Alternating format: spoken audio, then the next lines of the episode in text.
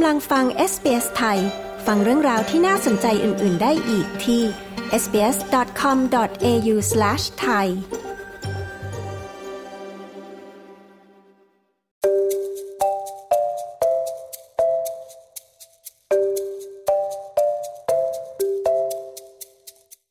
องค์กรที่ดูแลเรื่องสุขภาพของสุภาพบุรุษแห่งออสเตรเลียนะคะ ออกมารณรงค์ให้ผู้ชายดูแลสุขภาพด้วยวิธีการง่าย ๆ ค่ะ โดยการตรวจสุขภาพเพื่อสามารถป้องกันได้แต่เนิ่นๆ คุณกุนต้ามารีครอฟผู้สื่อข่าวของ SBS มีรายละเอียดเรื่องนี้นะคะ ดิฉันชลดากรมยินดี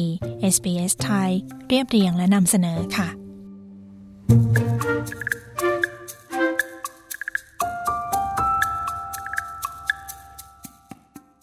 องค์กรสุขภาพของสุภาพบุรุษแห่งชาติมีแคมเปญรณรงค์ให้ผู้ชายดูแลสุขภาพ โดยเน้นใน 3 เรื่องที่สามารถทำได้เพื่อรักษาสุขภาพในระดับสังคม ชุมชน และรายบุคคล ซึ่งได้แก่การมีสุขภาพที่ดี การออกกำลังกาย และการรับประทานอาหารให้ถูกสุขอนามัย คุณเกลนพู ผู้บริหารองค์กรนะคะ กล่าวว่าออสเตรเลียเป็นหนึ่งในประเทศที่มีประชากรสุขภาพดี อันดับต้นๆของโลก เพราะมีอัตราการมีอายุไขในระดับที่สูง อย่างไรก็ตามโดยเฉลี่ยผู้ชายนะคะ ยังมีอายุไขน้อยกว่าผู้หญิงถึง 7 ปีค่ะ 50 men a day are dying from causes that could be avoided before they reach uh, 75. โดยเฉลี่ยมีผู้ชาย 50 คนเสียชีวิตต่อวัน ด้วยโรคที่สามารถหลีกเลี่ยงได้ และสิ่งที่น่ากังวลคือโรคหัวใจ ซึ่งมีผู้เสียชีวิตด้วยโรคนี้ ก่อนที่จะมีอายุครบ 75 ปี คิดเป็นจำนวน 4 ใน 5 ราย และผู้ชาย 3 ใน 4 ราย เสียชีวิตจากการฆ่าตัวตายคุณภูกล่าว และจากสถิตินะคะ สุขภาพของสุภาพบุรุษระหว่างปี 2020 ถึง 2023 ระบุว่าออสเตรเลียเป็นหนึ่งใน 12 ประเทศ ที่มีประชากรเพศชายที่มีอายุไข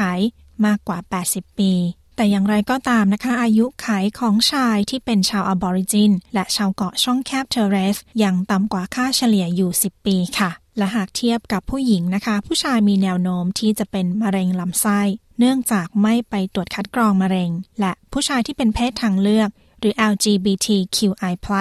มีแนวโน้มที่จะมีอาการของโรคซึมเศร้า สูงถึง 4-5 เท่า Men born in Australia are dying seven years younger than women born in Australia.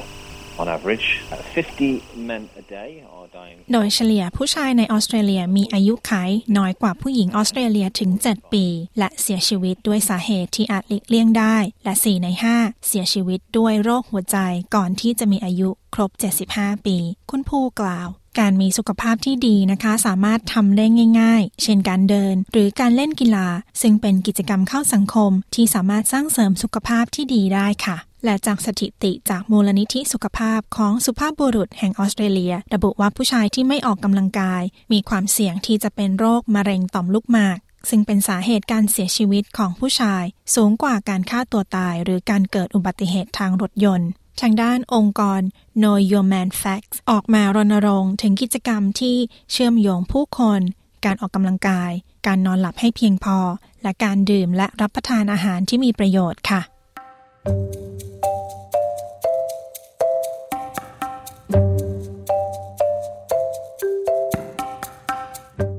ที่จบไปนั้นนะคะ คือการรณรงค์ให้ผู้ชายออกมาดูแลตัวเองเพื่อสุขภาพที่ดีค่ะ โดยคุณกุลตามาริ ครอฟ ดิฉันชลดา กรมยินดี SBS ไทย เรียบเรียงและนำเสนอค่ะ